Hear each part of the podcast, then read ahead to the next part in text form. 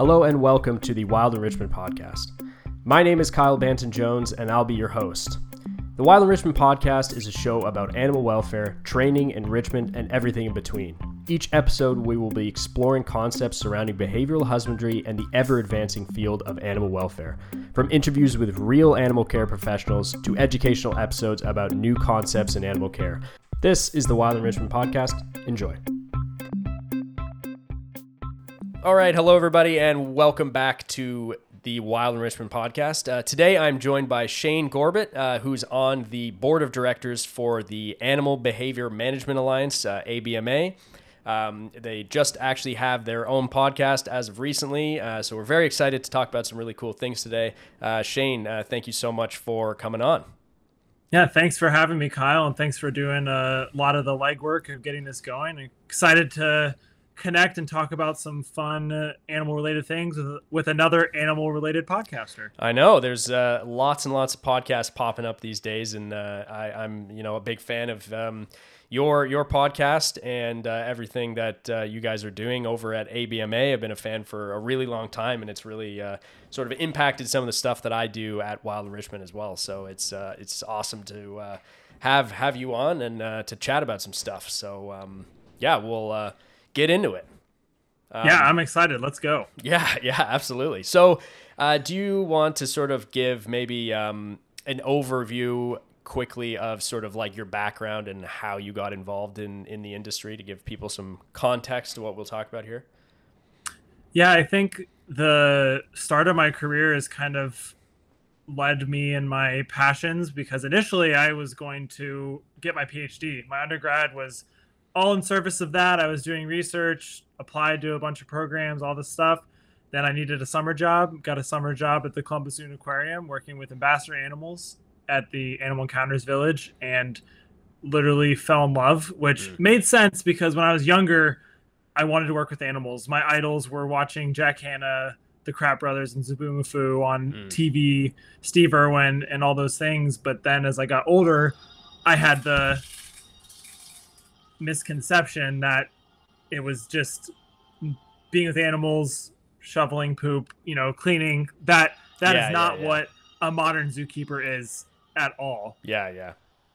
And I had no idea that there was this whole other layer, and I love behavior. I fell in love with the training, educating the public, being able to have these amazing experiences with animals and humans and getting people excited and passionate. So I basically had to tell all my friends, family, my professors that I was completely changing course the last year of college, and I went with that. So then I decided to go make my career being an animal care professional. So I did ambassador animals for a while, worked with cheetahs, doing cheetah runs, free contact, training and presentations, worked with pinnipeds, seals and sea lions, doing shows, training, all those fun things. Now currently I work with African animals, and then along the way I did a behavior with a radiated tortoise named Ray. He's my favorite animal that I've ever worked with and probably will ever work with.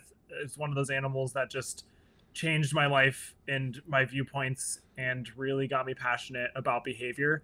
And at the time, someone else that I worked with, my supervisor, did a presentation at ABMA about all the tortoise training we were doing. And from that moment, I got involved with the ABMA. And then in 2021, I applied to be on the board of directors, got elected, and have had a couple of different roles. I was the conference committee co-chair for the 2023 conference that just happened this past year in Atlanta. That was with IMATA. And I also am the publications co-chair, so helped to put together our training publication called Engage. And even if you aren't a member of ABMA and you head over to our website, we do have the most recent issue is viewable to everyone. And it's basically other professionals in the field, any kind of training, enrichment, stuff that they have. They write an article, provide videos, and add some other really cool resources in there. And then in February, we launched Animal Behavior Conversations, the podcast of the ABMA.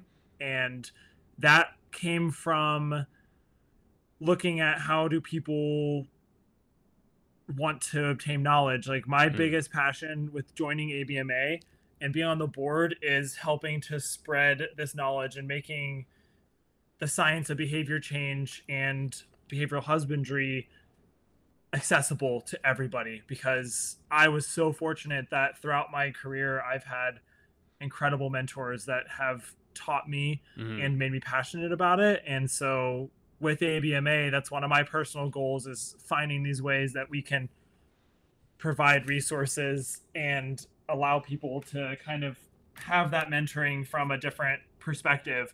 And so generally on Animal Behavior Conversations, we take a topic in the science of behavior change and break it down. That's what currently we're doing. And then it's also evolved a little bit to having other discussions related to the animal care field as well, which has been exciting. So that brings me to today and being on another podcast. Yeah, I very happy to have another podcaster on the podcast, because it's you're very seasoned in the sort of ways of how this is working, because it can be a little, especially virtual, it can be a little bit alarming for people. So it is it's excellent. You got crispy mic quality. It's all great. Yeah. That's it's an awesome podcast. I'll definitely be linking everything that we talk about in the show notes for people to check out. So that would definitely would recommend people check that out. Do you want to sort of give people an overview of what ABMA is and sort of what they do? I'm sure if people are landing at this podcast, they've probably heard of ABMA, but just in case they haven't, it would be great to get in a little overview there. Yes, ABMA, Animal Behavior Management Alliance, is a not-for-profit organization that's member-based. So it's animal care professionals or people outside the animal care field that want to better the lives and welfare of animals, and specifically looking at behavior. And we talked our most recent board meeting, which was in October, it was our mid-year board meeting. We talked a lot about our name. Behavior is more encompassing than training. While we talk a lot about training, behavior is welfare, behavior is enrichment, behavior is training. So it's all of those aspects of what we're doing and providing resources, spreading knowledge. And the biggest goal with ABMA is that it's, because behavior is universal, it's for everyone. So we also have members that are in the domestic community, dog, pet trainers, horse trainers, all those things. And that's the goal, is that we are one community and we can all learn and from each other. So one of the big things that we do every single year is we have an annual conference. So coming up in 2024, it's in Nashville, Tennessee. It's early in April, and registration is open right now. And that's bringing tons of people in. And we have some really great keynote speakers, but then also just our fellow animal care professionals that are sharing some amazing stuff that they're doing. And beyond that, we are really focusing in the next couple of years. We just had strategic planning at this most recent meeting, and that was kind of looking at what is our goals for the organization. And we have some really exciting ideas down the pipeline. I think one thing that has come from the pandemic is this virtual option. And so we're looking into a lot of ways on how we can connect virtually with people to continue to spread that knowledge, to spread the passion, the excitements, and the information about behavior. So if you're interested in ABMA, check out the website.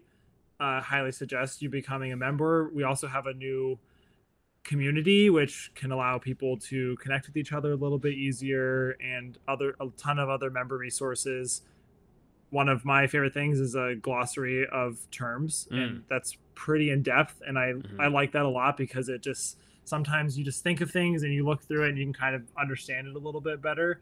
But it's a really great organization that is there for those people that want to take those next steps. And I think as a field in general, we're moving towards behavioral husbandry being that norm.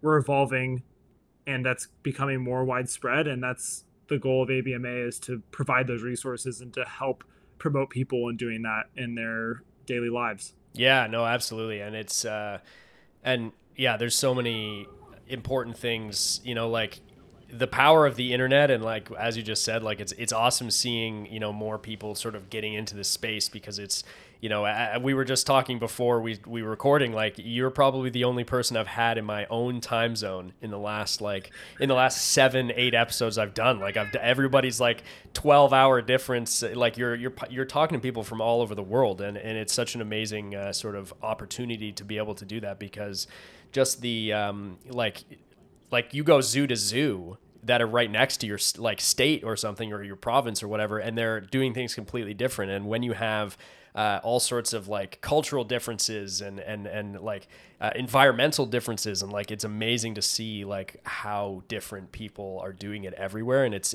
so awesome to have organizations like ABMA that are sort of making those things accessible. And you know, it's like the conferences are super diverse where the people are coming from and speaking from and joining from. So it's really cool to sort of be able to see some of those efforts. And that's one thing that at ABMA we really focus on, is being that space where everybody can feel comfortable sharing those thoughts. And maybe you do things differently, but being able to have those discussions. And I can't even tell you how many times in my life that someone has said something opposite of what I thought, and then after the discussion it's either like, yeah, that makes sense, or you have a new understanding taking those two ideas, especially when we're talking about behavior management and animals. Like what works with one is completely different for another, and you can have so many different understandings. And also one thing that we are making a push for is also helping to be a place that we can bind this global community as well, because like you said, you're 12 hours apart. There's people all over the world that are doing these things, and we have our own, you know, regional organizations, and finding a way to connect all of us. And I think this virtual option, things like podcasts, are great ways that we can bind that community. And we're, with our publication, we're in the process of starting to translate some of them into other languages as well, which, you know, I would love to be able to have someone translate a podcast into another language. Yeah, it'd be amazing. Maybe someday, but I think it's just everything that we can do to bring people in is only going to make the animals' lives better and our community stronger. Yeah. And you forget sort of like how many zoos and sanctuaries and stuff there is all over the world. And like, you know, I've been fortunate in my career to work with a lot of, you know, organizations that have sort of larger budgets and more infrastructure and like all those things that you can really sort of foster a lot of that in internal knowledge by having sort of specialist positions and all those things. But a lot of organizations, like, you know, the manager of welfare and the behavioral husbandry, you know, coordinator and all these people are like one person, you know, like their social media guy, like they're all just one person, and they're also a keeper. And like having these organizations that you can go to for free or very little money, and being able to sort of access a lot of that knowledge and resources that normally in a larger organization would take an individual doing that job. Like it's super important. I think, you know, even what I've experienced in wild enrichment, like seeing like sanctuaries in Vietnam with like posters of my stuff up on the walls, and like, you know, people have translated them, and it's like these are normally, you know, institutions that wouldn't have sort of access or easy access to a lot of those things. It's so important to sort of be utilizing the internet and how easy it is to get information out to those, especially organizations, you know. I love that, because that's why we created a podcast with ABMA, was to be a place where people, if they're wanting that knowledge and they maybe don't have access to it, they don't have that person in their own facility, that it can be a way. And one of the things that I've loved is there are people that have messaged me, emailed me, and talking with them and helping to be that gap, and then getting a message back and being like, yeah, I tried this and it went great, and becoming invested in people. Because I mean, we're here for the animals, but we're also here for the people, and the people are so important. And by taking care of our people, we're only going to give our animals better lives. And by making our people passionate and knowledgeable and people that are willing to go that extra mile to push those boundaries, the field's gonna be in a great place in the future when as we keep doing that. Yeah, no, absolutely. I would love to hear sort of, because podcasting, you know, for me, I'm on, you know, episode, you'll probably be like episode 53 or something like that, 54. I've learned a staggering amount just from having a diverse range of guests on. And the thing that I've learned the most, I'm going to ask you, you know, what you have learned. I'll go first though, because, you know, I think, asking questions is super hard. I don't know if you found this with podcasting too, but like doing interviews is actually really, really hard. And, it's, you know, thinking about better questions to ask and all those, these things have been, you know, super interesting and really beneficial for me, I think. So I'm sure I'd love to hear some of the stuff that sort of you've learned from having a podcast. One thing that podcasting has definitely helped me, a skill that's helped me to hone, is being an active listener. Being that engaged and like actually having your brain focused on listening and being able to ask those questions and have that personal touch and having those things. Like you said, we have questions, and sometimes when you're having a live discussion interview, the conversation goes another way. I mean, I can tell you my podcast, the goal was to be 20 to 30 minutes. And anybody that's listened to my podcast, sometimes they are very long. Yeah. And one, it's because I love this stuff. I'll talk to people about it all day long, but also just sometimes this conversations go. So active listening has been a big one. And another thing that I think that I have personally learned, I'm trying to tell people, is that we have some incredible leaders in this field, some experts, people that have done amazing things. And I can also tell you that they are also great people that are here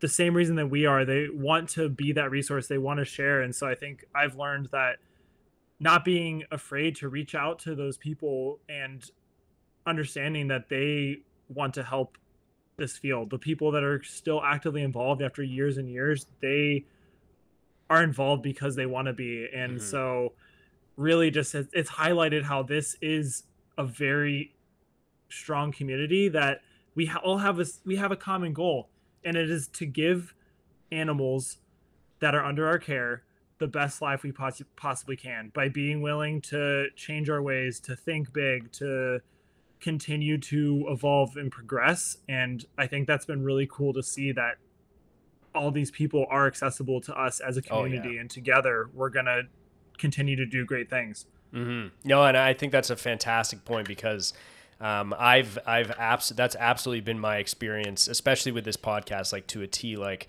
if you you know, the audience is ever on the fence about, you know, you see someone post something really cool on Facebook or LinkedIn and you're like, how do they do that? Like, I have so many questions, and you're on the fence about asking those people a question, shooting them an email, you know, whatever it is, like don't be on the fence about it. I mean, there's been plenty of people that have ghosted my emails. I'm not going to sit here and say that there hasn't, but everybody that I have encountered in this industry has been so open and so excited to talk about the stuff that we all love and that we like. They're the reason, you know, they all have the same sort of reason. As you said, like, we're all here for the animals. We're all here because we love it. And everybody is so generous with their time and their knowledge. And it's fantastic. And all it typically takes is like being the one to sort of like step across and ask the question, you know. That's all it ever takes, you know? And you'll be hard pressed to find a field and a group of people that are more passionate than us. Yeah.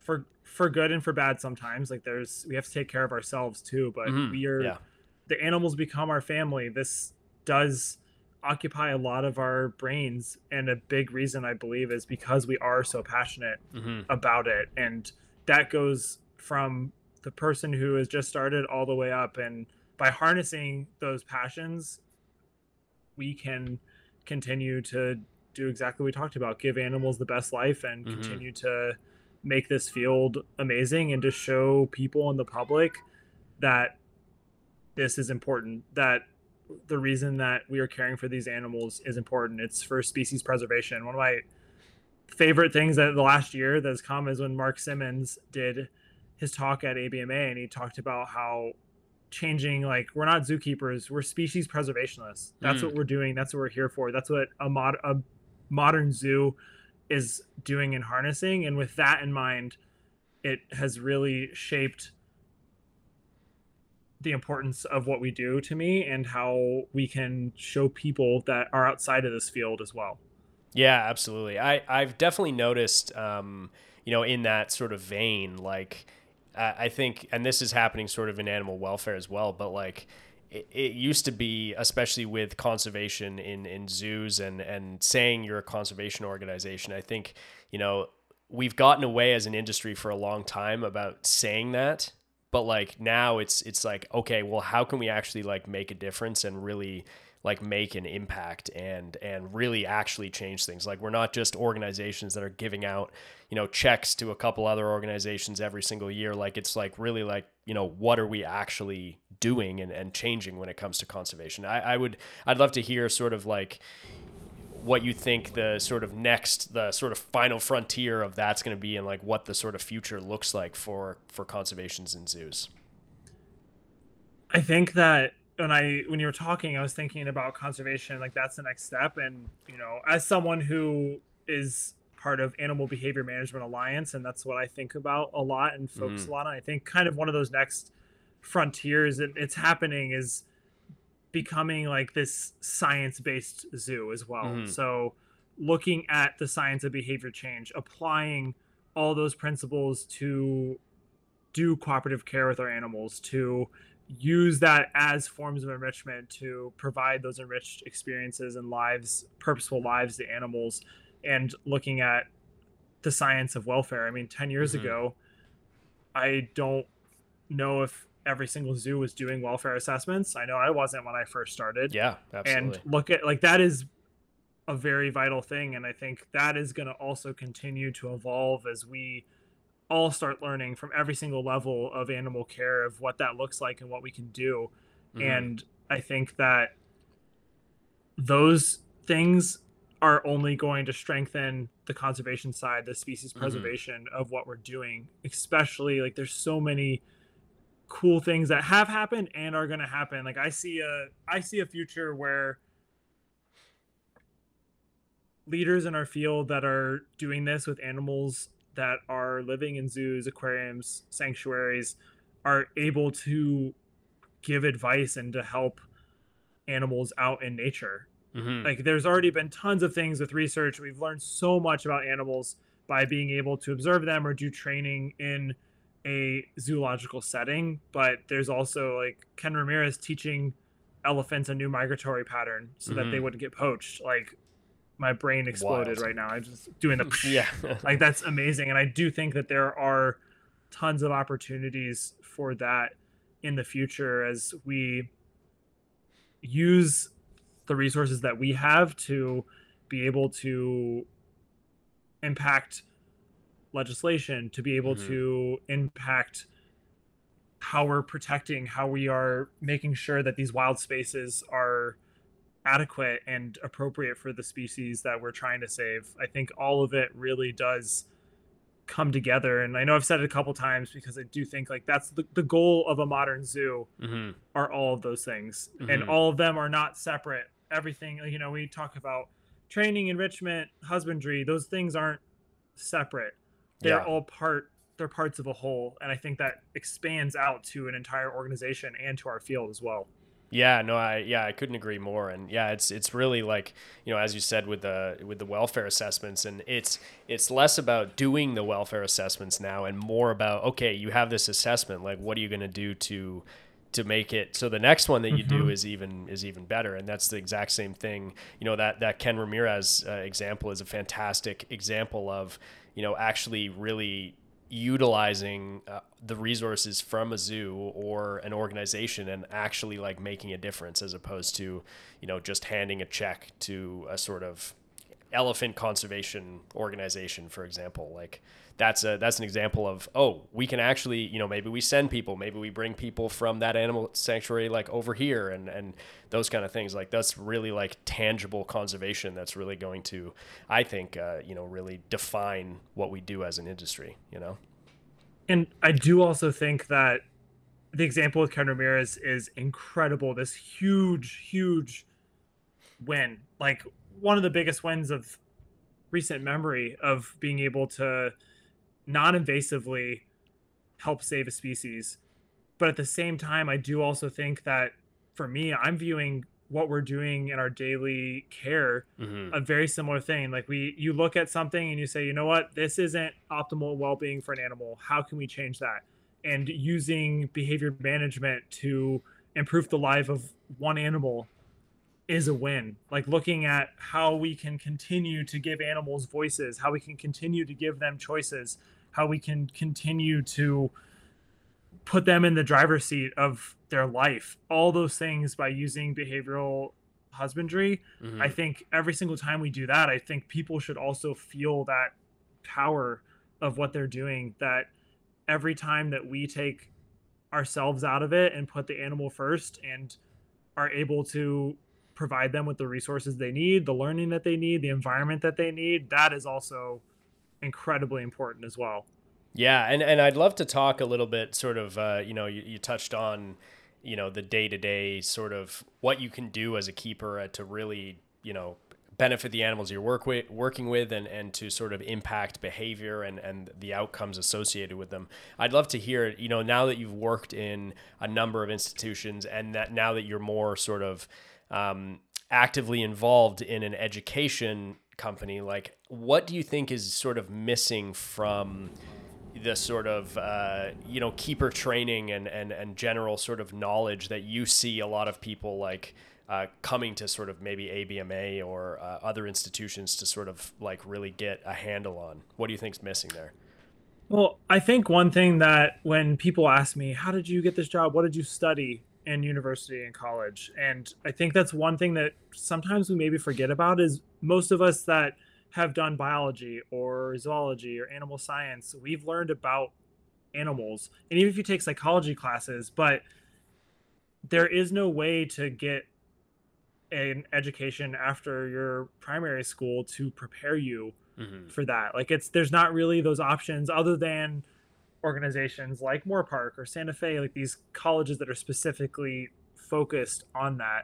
So I think sometimes just thinking back to, you know, we're going to teach the basics, the fundamentals. The fundamentals are so important. And I actually believe it was Ken Ramirez that said something similar to this, where he said like the best trainers are the ones that do the fundamentals at an extremely elevated level. Mm. And so I think just focusing on all of those, looking at your ABCs, looking at the communication. I think that's a big thing, is that helping people that are newer understanding that this is dialogue between you and the animal. Every single mm-hmm. thing that we're doing is communication to them. Every time you are near them, interacting with them, we are engaging with them. They're learning from that experience. We're learning from that experience. And so just having that lens of behavior is all around us. It's happening all mm-hmm. the time. And also I think having that, those conversations of the animal is doing this on purpose, right? That this animal is being a quote unquote jerk right now. They are, yeah. they're quote unquote testing me in this moment, like all these things. And helping people that are newer into this industry, looking at, you know, what is reinforcing this behavior? Mm-hmm. Like one of my favorite saying is you get what you reinforce. Mm-hmm. And if you think about in your human life too, the exact same thing is true. Yeah. Everything that you do is behavior as well. So I think that we're starting to be able to talk a lot about the science and giving those fundamentals earlier. And that's one thing that at ABMA we're really passionate about, is being that resource that, you know, you're in college even, like that's one thing we're talking a lot about, is how can we get this information to people before they even are entering the field, so they can have this understanding and know what they are going into, and they can start their first job and be like, yeah, I understand what antecedents are. I understand what punishment versus reinforcement is and all those things. So finding those ways to get those resources, and definitely through ABMA, we're, like I said, we have a lot of really exciting things I'm excited about in the next couple of years that we're going to hopefully be launching that will provide even more opportunities for people to connect. And I also do think, it's a long answer, but I keep thinking of other things that I like to say, but using organizations like ABMA, using your connections, talking with other people. Like I said, we don't really learn this stuff in school. We're learning this on the job from other people. So using other people and talking to them, be like, hey, like, have you ever done this before? Like, have you had an experience like this? And like, I haven't done that, but with this animal, this has worked, and all those things. Like, I love when I see those really positive messages on social media that are saying, hey, I am really looking for some goal-based enrichment for this species. Anybody have any ideas? Or I'm looking to train a voluntary so-and-so. Does anybody have any ideas? Cooperative behavior, etc. And so, and seeing the amount of people that are coming to that, like, I'd love to see that become our norm. Like, that's what we're discussing all the time. We're celebrating our wins. We're asking questions. We're supporting each other. I think all those will continue to help us as people in the field grow, and the field in general.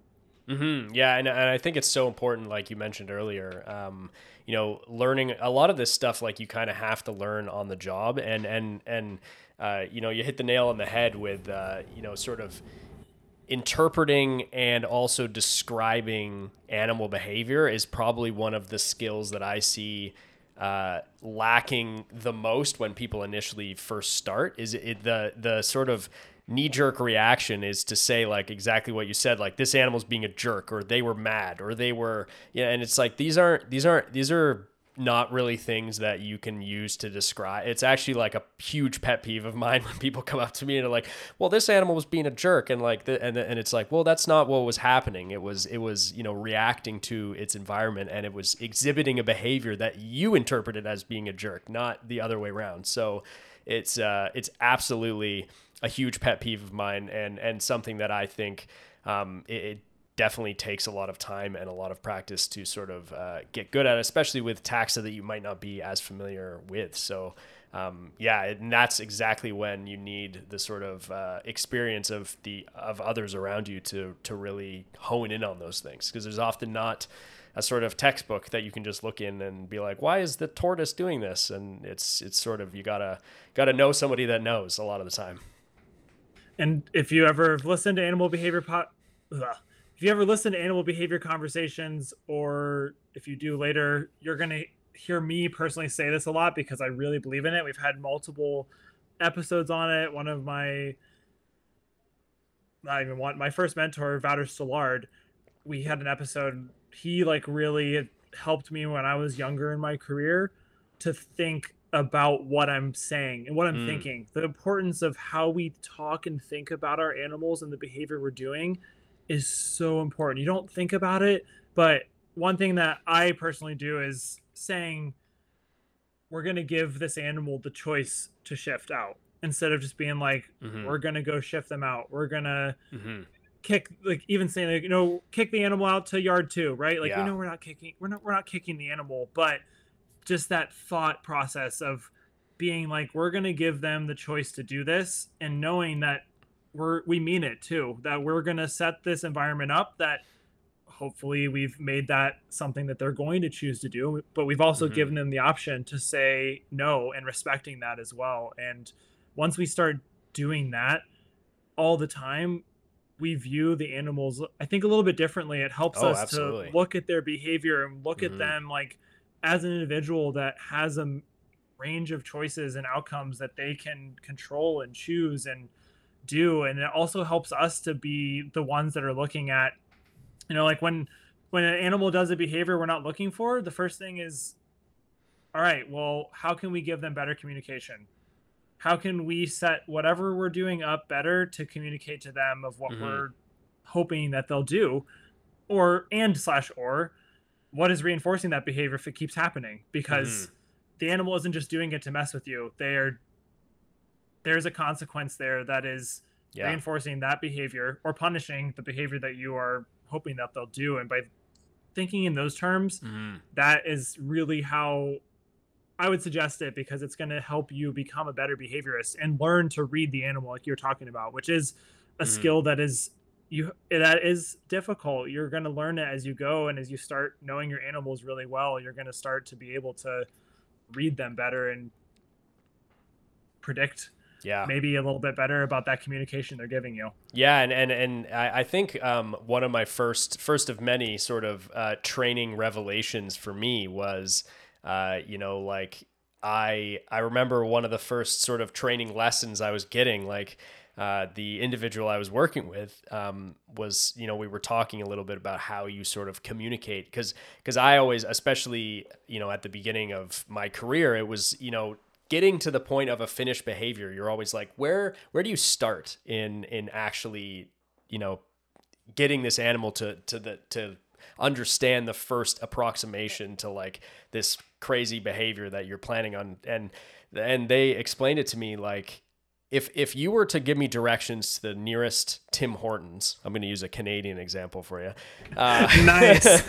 And I didn't speak English. And I didn't really understand a lot of hand gestures. Like, what would you do? And thinking about like that sort of, immediately you're like, you're trying to think of like what you can do. And eventually you sort of break it down till you get to sort of common ground. And then you're building on that until you have directions to Tim Hortons in your stuff and Timbits in your mouth.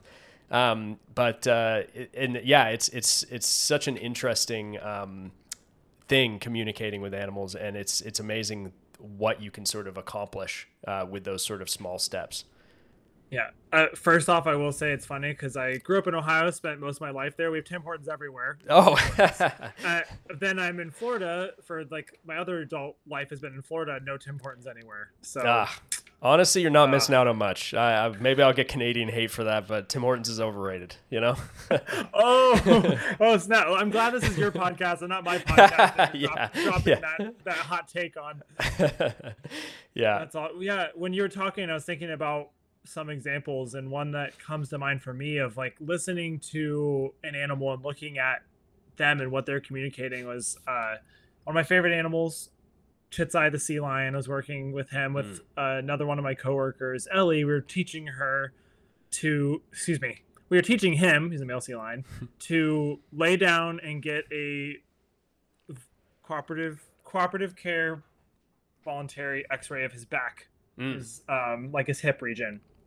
And for a lot of animals, especially for a male sea lion who lived in a social group that had other male sea lions, your back is a vulnerable place. And we actually had seen this. He initially lived at another facility for the first 12 or 13 years of his life. And we actually saw this a lot with this specific animal, that things around his back were not his favorite. Through his behavior, he showed us that was not always really a comfortable position for him.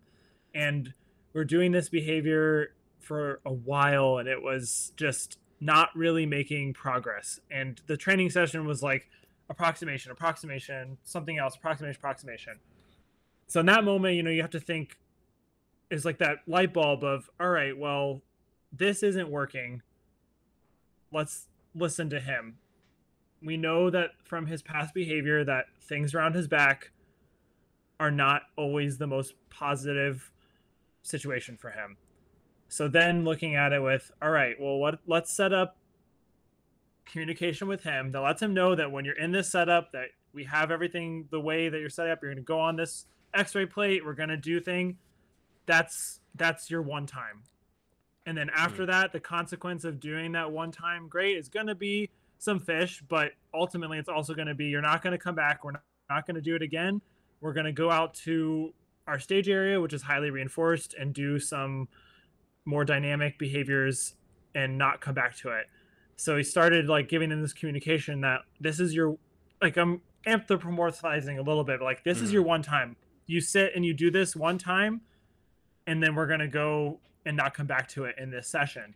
And I tell you what, it was incredible to see how fast he got that behavior once we took a step back and just said, like, let's set up a communication between you and me. Mm-hmm. Like, this is the one time you're doing it. And it was crazy. It was like under 2 weeks after months of trying to do it. And I think that was a great example of like one of those light bulb moments of, you know, some animals though, that's our other male sea lion, Nana. He was like, give me that next approximation. Let's keep going. Like, mm-hmm. Let's keep learning. Let's do it. All those things. And just knowing that they're all individuals and mm-hmm. that communication that they're giving us and that we can set up with them can be really powerful. Yeah. Yeah. And I'd love to talk a little bit about relationship building, because I think, you know, it's such an important key thing that develops when you sort of have that communication. You really start to unlock that sort of relationship building and then your sort of like trust bank and all these things. I'd love to hear sort of how you go about and like sort of initially think about relationship building with, you know, maybe a new animal or and especially with maybe an underrepresented species, because you mentioned like Ray, the radiated tortoise, in your first answer there. So I'd love to hear sort of how you think about that. It's interesting because the third episode of Animal Behavior Conversations, which is really the first one diving into these topics. So the first one was introduction to me. The second one was introduction to ABMA. The first like real one diving in was describe training in one word, relationships. And that was actually said to me by one of my former mentors who's also heavily involved in ABMA, Justin Gardner. I was actually mentoring someone else and he asked me that question. My mentee said, if you could describe training in one word, what would you say? I don't even remember what I said, but then we asked Justin, who was our supervisor at the time, and he said relationships. And it was like, you're right. It's so like, that is the foundation of what we're doing. And having that relationship is going to open up so much for you and for the animals that you're working with, because it is all about communication. It's setting up these scenarios where they feel safe. I mean, we talk about well-being and animal emotions in our current times. And, you know, I always tell people, like, every day what we do is we want our animals to experience when they see us and we're doing things, or when they go to their habitat, like, we want them to have these emotions of happiness, excitement, joy, just like as a human. Everything, most of the things that we do in our daily lives, we are searching for those things that give us those same positive emotions. Like, it's not always going to happen. Life is not always sunshine and rainbows, but like, that's what we are doing. Our behavior ourselves as humans, we're trying to get those things as well. So by building that relationship, like, that's just so fundamental of them having that with you. And especially, you talked about underrepresented species or animals with like training. I mean, Ray was this, that is the, like, I say he's my favorite animal because that animal I learned with, like, I learned so much from him. His story was basically that he had to have an emergency surgery, and he was newer to, he was an ambassador animal where I worked, but previously he just was on a habitat. So he didn't really have a ton of interactions with humans. And one of his first things he had to do was get a needle in his neck to have this emergency surgery. And from that moment, like, every single time he saw a human, completely in the shell, right? Like, that was, and it wasn't ideal for an animal that was even if he wasn't an ambassador, like, as an animal, you're going to be around humans. So it was, to me, I was like, how can we give him communication that humans are safe, that humans are something that isn't going to cause this behavior of hiding in your shell? So what I ended up doing was I brought him inside to our break room every single day during lunch for months.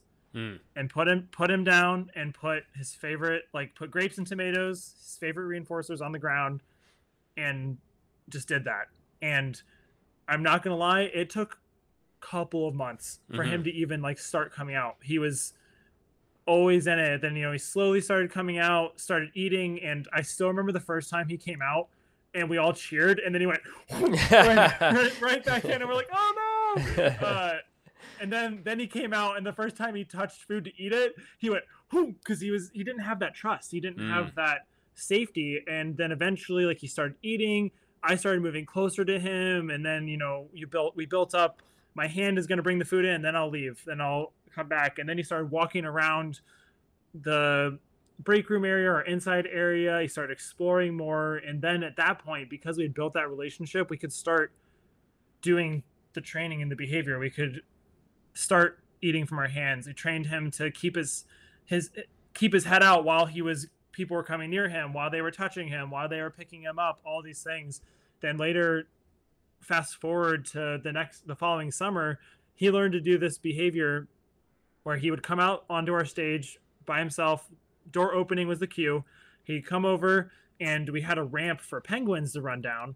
And since there were stairs, he couldn't go downstairs, trained him to slide down the ramp and then come over to the edge of the stage and be reinforced to allow guests to touch him. And this tortoise went from a human stepping near him in his shell to guests, tons of kids touching him while he's out there actively choosing to stay out of his shell and doing that. And then fast forward to today, and it's almost impossible to clean with him because he just is like interacting with humans all the time. Yeah. And like now he's like so confident he tries to flip humans. Like he's like, you know, the tortoise, like, I'm going to flip you and do all these things. And so I always think about that. Like, relationship is so important. It's going to look different for every single animal that you're doing. But ultimately, like, I would just say listening to them. And by that, I mean looking at their behaviors and not pushing it, right? Like, you want to be close to these animals, but if you have an animal that is, by their behavior, is visibly uncomfortable, they're, you know, they're snarling, they're slinked down, all these things of not taking it too fast, like understanding, like, yeah, I'm going to take this small win. Here's food. Here's a reinforcer. Here's something that you enjoy. And then maybe I'm going to step away and then build up. Like, looking at a relationship as an approximation is also a great way to build it, but you know, it's going to look different for every animal too. Yeah. And love relationship talk. Absolutely. And realistically, from like a welfare standpoint, like there's few things that you're going to do for an animal to impact their welfare positively than make their relationship with people positive. Like, think about like your tortoise example, like that welfare flip that probably happened for Ray was probably absolutely insane. Like, going from fear every single time a person entered his enclosure, which is probably a couple times a day. So going from fear a couple times a day to, oh, look, this is a thing that I have a positive relationship with. You know, they give me food. I'm excited. Like, it was probably an absolutely mind-blowing flip for that individual animal. So I, like, what are you going to do as a keeper that's going to have that sort of complete 180 in their welfare state? Like, it's such a huge impact that could have. And I think another thing that I would like to say is to encourage people to think outside the box. And if you have an idea, like if you're in that situation, like, it's funny that you said the welfare, because back then, I sound old, but we, at least for where my experience is, we weren't talking about welfare assessments. Like, we weren't thinking in those exact terms, but those terms and those ideas have been around forever. Now we kind of have this word that we're thinking about it, but by thinking of those things, and just sometimes you have to think outside the box and try. I mean, it's so funny, my supervisors, after it happened, they were like, if we can be honest with you, we did not think that was going to work at all. Yeah. Especially because it was 2 or 3 months for him to even come out of his shell. Yeah. But they were like, you were so passionate about it that we didn't want to break your spirit, so we kept letting you do it. But then when it started working, it was kind of just like, holy moly. Yeah. This is crazy. Like, it was such a flip. And so I just telling people that thinking outside the box, every animal is different. Everything that we can do, like, sometimes you just have to think differently, and that can have a huge impact. Yeah, and one thing I will say about relationship is, as well, particularly in a zoo, it doesn't just it's not just about the animals and their relationship. The relationship with the people, between people, is so important to your success in your career and your day-to-day welfare at your job. You know, investing in relationships in your team, in other people in the zoo and other departments of the zoo will pay absolute dividends for your welfare, for your job, for every single thing. And I think, you know, we tend as animal people to sort of have these concepts that we put on the animals, but we don't really shine it back on ourselves. And I think this is a great one. Like, you know, relationship building is so important, not just for the animals, it's also for the people you work with. So yeah, it's so important to have all of that. And I think also to encourage people to also not think about relationship building as just food, right? Mm-hmm. Relationship is not food. Like, food is love is a thing sometimes. Yeah. It is to some extent, but there's so much more beyond that you can look at and dive into. Of when I'm like, for example, an animal like always eats out of a bucket, and you're walking to not this animal, but you start watching their behavior that every single time you're coming near them, they're coming up and they're like, "Let's go. It's time for this." And then you walk away, and, you know, thinking about small stuff like that, like, okay, well, maybe I will take a little bit longer way around, so I'm not going past them. And like, just little things like that can also make a huge impact that's not just food based. Mm-hmm. Yeah, no, and relationships and your day-to-day routine are absolutely huge and can have such an impact on the animals' lives that are there, you know, 24 hours a day. You get to leave, they don't. So it's definitely something that's super important to think about, and to be, you know, thinking about, you know, constantly throughout your career and everything you work with. But yeah, so, you know, I think we covered some really interesting topics around relationship building, some really cool stuff about ABMA. Do you have any sort of final plugs or takeaways or anything you want to sort of impart on the audience before we wrap up? Ooh, put me on the spot. I need some Tim Hortons coffee to get there. Just kidding. I had to throw Tim Hortons in there. So you don't need Tim Hortons coffee. It's fine. Yeah. I just think that the biggest thing that I hope people just in today's current climate is to keep following your passions, to keep being passionate, and to keep learning, keep pushing. Like, I really do think that the future of a modern zoo is really bright, and it's going to come down to all of us that are working with these animals every single day to do all of those things, and to think big, to keep progressing on, you know, this is how we've done something before. Well, how can we do this cooperatively? This is how we've done this before. How can we give the animal control to say yes or no in this situation? I think all of those things are very achievable for every single one of us. And it's only going to happen by those people that are, quote unquote, in the trenches every day, the ones that are with those animals, that are doing these training, doing these behaviors. And I know we can do it too. I know that to quote Michael Jordan, the ceiling is the floor. And I'm just kidding.